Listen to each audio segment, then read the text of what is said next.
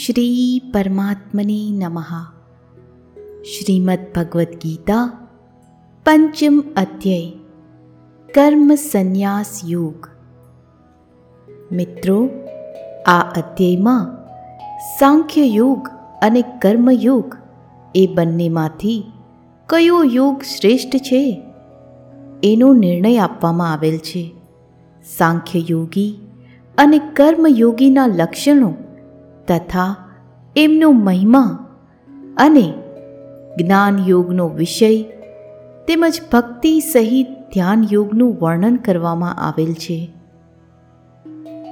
અર્જુન બોલ્યા, હે કૃષ્ણ, તમે એક બાજુ કર્મોના સંન્યાસની અને વળી બીજી બાજુ કર્મયોગની પ્રશંસા કરો છો, તો આ બંનેમાંથી જે એક મારા માટે ચોક્કસપણે કલ્યાણકારી સાધન હોય, તે કહો. શ્રી ભગવાન બોલ્યા, કર્મ સંન્યાસ અને કર્મયોગ આ બે પરમ કલ્યાણ કરનારા છે. પરંતુ એ બંનેમાં કર્મ સંન્યાસ કરતા કર્મયોગ સાધનમાં સુગમ હોવાથી શ્રેષ્ઠ છે. કર્મ સંન્યાસ અર્થાત મન ઇન્દ્રિયો અને શરીર દ્વારા થનારા સઘળા કર્મોમાં કરતાપણાનો ત્યાગ અને કર્મયોગ અર્થાત સમત્વ બુદ્ધિથી ભગવત અર્થે કર્મો કરવા હે મહાબાહો જે માણસ ન તો કોઈનો દ્વેષ કરે છે કે ન તો કશાયની આકાંક્ષા કરે છે તે કર્મયોગી સદા સંન્યાસી જ સમજવા યોગ્ય છે. કેમ કે રાગ, દ્વેષ વગેરે તંવો વિનાનો માણસ સુખપૂર્વક સંસારના બંધનમાંથી મુક્ત થઈ જાય છે.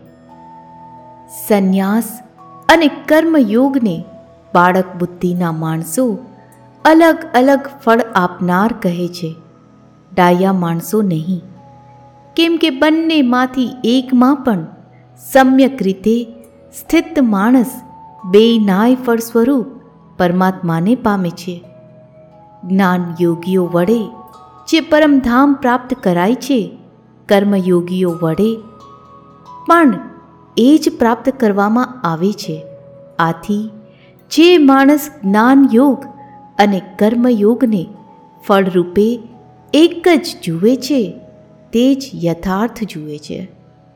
તેમ છતાં પણ, હે મહાબાહો, કર્મયોગ વિના સંન્યાસ એટલે કે મન, ઇન્દ્રિય અને શરીર દ્વારા થતા સમસ્ત કર્મોમાં કરતાપણાના ભાવનો ત્યાગ પ્રાપ્ત થવો મુશ્કેલ છે.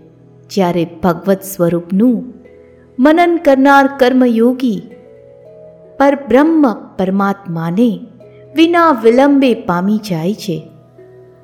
જેનું મન પોતાને વશ છે, જે જીતેન્દ્રિય છે, જેનું અંતઃકરણ વિશુદ્ધ છે તથા સઘળા પ્રાણીઓના આત્મા સ્વરૂપ પરમાત્મા જ જેનો આત્મા છે, એવો કર્મયોગી કર્મ કરતો હોવા છતાં પણ તેનાથી લેપાતો નથી. તત્વને જાણનારો સાંખ્ય યોગી તો જોતો જ, સાંભળતો, સ્પર્શ કરતો, સૂંઘતો જમતો, ચાલતો, ઊંઘતો, શ્વાસ લેતો, બોલતો, ત્યાગતો, ગ્રહણ કરતો, તેમજ આંખો ઉઘાડતો કે મીચતો હોવા છતાં પણ સર્વ ઇન્દ્રિયો પોતપોતાના અર્થોમાં, એટલે કે વિષયોમાં વર્તી રહી છે એમ સમજીને નિશંકપણે એમ માને છે કે હું કશું જ નથી કરી રહ્યો. જે માણસ બધા કર્મોને પરમાત્મામાં અર્પીને તેમજ આસક્તિને છોડીને કર્મ કરે છે. એ જ માણસ જળથી કમળના પાંદડાની પેઠે પાપથી લેપાતો નથી. કર્મયોગીઓ, મમત્વ ભાવ રાખ્યા વિનાના કેવળ ઇન્દ્રિય, મન, બુદ્ધિ તેમજ શરીર દ્વારા થનારી સઘળી ક્રિયાઓમાં આશક્તિને ત્યજીને અંતઃકરણની શુદ્ધિ માટે કર્મ કરે છે. કર્મયોગી કર્મોના ફળને ત્યજીને ભગવત પ્રાપ્તિ સ્વરૂપ શાંતિ પ્રાપ્ત કરે છે. જ્યારે સકામ માણસ કામનાની પ્રેરણાથી ફળમાં આસક્ત થઈને બંધાય છે. અંતઃકરણ જેના વશમાં છે એવો સાંખ્ય યોગનું આચરણ કરનાર મનુષ્ય કશું ન કરતો કે ન કરાવતો રહીને નવ દ્વારોના શરીરરૂપી ઘરમાં સઘળાય કર્મોને મનથી ત્યજીને આનંદપૂર્વક સચિદાનંદ ઘન પરમાત્માના સ્વરૂપમાં સ્થિત રહે છે. પરમેશ્વર માણસોના ન તો કરતાપણાને, ન કર્મોને કે ન તો કર્મફળના સંયોગને સર્જે છે. પણ સ્વભાવ અર્થાત ત્રિગુણમય પ્રકૃતિ જ પ્રવર્તે છે. સર્વવ્યાપી પરમેશ્વર ન તો કોઈના પાપ કર્મને ગ્રહણ કરે છે કે ન કોઈના શુભ કર્મને. પરંતુ અજ્ઞાન વડે જ્ઞાન ઢંકાયેલું છે. એનાથી જ બધા અજ્ઞાની માણસો મોહ પામે છે. પણ જેમનું એ અજ્ઞાન પરમાત્માના તત્વજ્ઞાન વડે નષ્ટ કરી નાખવામાં આવ્યું છે, એમનું એ જ્ઞાન સૂર્યની જેમ એ સચિદાનંદ ઘન પરમાત્માને પ્રકાશિત કરી દે છે, એટલે કે પરમાત્માના સ્વરૂપનો સાક્ષાત્કાર કરાવે છે. પરમાત્મામાં જેમનું મન તદ્રુપ્ત થઈ ગયું છે પરમાત્મામાં જેમની બુદ્ધિ ત્રદુપ્ત થઈ રહી છે અને સચિદાનંદ ઘન પરમાત્મામાં જ જેમની નિરંતર એકાત્મ ભાવે સ્થિતિ છે, એવા પરમાત્મ પરાયણ મનુષ્યો જ્ઞાન દ્વારા પાપ રહિત થઈને, અપુનરાવૃત્તિને એટલે કે પરમ ગતિને પામે છે. એવા જ્ઞાનીજનો વિદ્યા અને વિનયશીલ બ્રાહ્મણમાં તથા ગાય, હાથી, કૂતરા અને ચાંડાળ માએ સમાન દ્રષ્ટિવાળા જ હોય છે. જેમનું મન સ્વભાવમાં સ્થિત છે, તેમણે આ જીવંત અવસ્થામાં સકળ સંસાર જીવી લીધો છે. કેમ કે સચ્ચિદાનંદ ઘન પરમાત્મા નિર્દોષ અને સમ છે. માટે તેઓ સચિદાનંદ ઘન પરમાત્મામાં જ સ્થિત છે. જે માણસ પ્રિયને પામીને હરખાય નહીં, તેમજ અપ્રિયને પામીને અકળાય નહીં, એ સ્થિર બુદ્ધિનો અને સંશય વિનાનો બ્રહ્મવેતા મનુષ્ય સચિદાનંદ ઘન પરમાત્મામાં પરબ્રહ્મ રૂપે એકાત્મ ભાવે કાયમ સ્થિત રહે છે.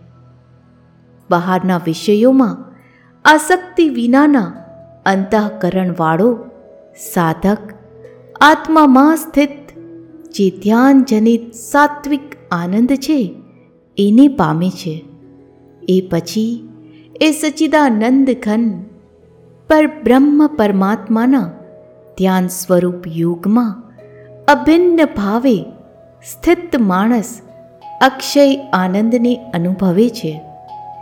જે, આ ઇન્દ્રિય અને વિષયોના સંયોગથી ઉત્પન્ન થતા સર્વ ભોગો છે.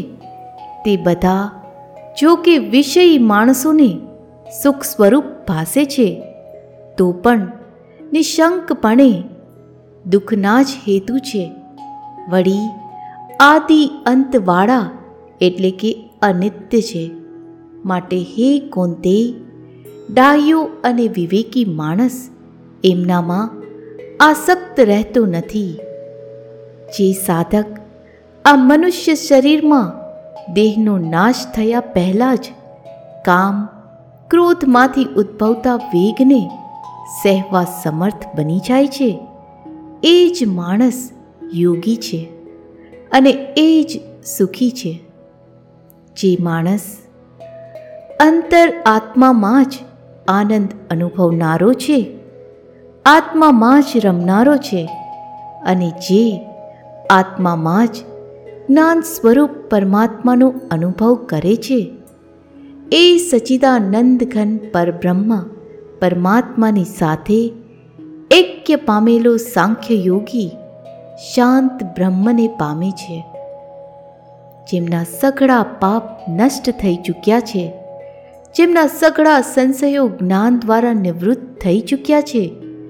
જેઓ સર્વ પ્રાણીઓના હિતમાં રત છે, તેમજ જેમનું જીતાયેલું મન નિશ્ચળ ભાવે, પરમાત્મામાં સ્થિત છે, એવા બ્રહ્મવેતા માણસો શાંત બ્રહ્મને પામે છે. કામક્રોધ વિનાના જીતેલા ચિત્તવાળા પર બ્રહ્મ પરમાત્માનો સાક્ષાત્કાર કરી ચૂકેલા. જ્ઞાનીજનો માટે ચારે કોર શાંત પરબ્રહ્મ પરમાત્મા જ પરિપૂર્ણ છે.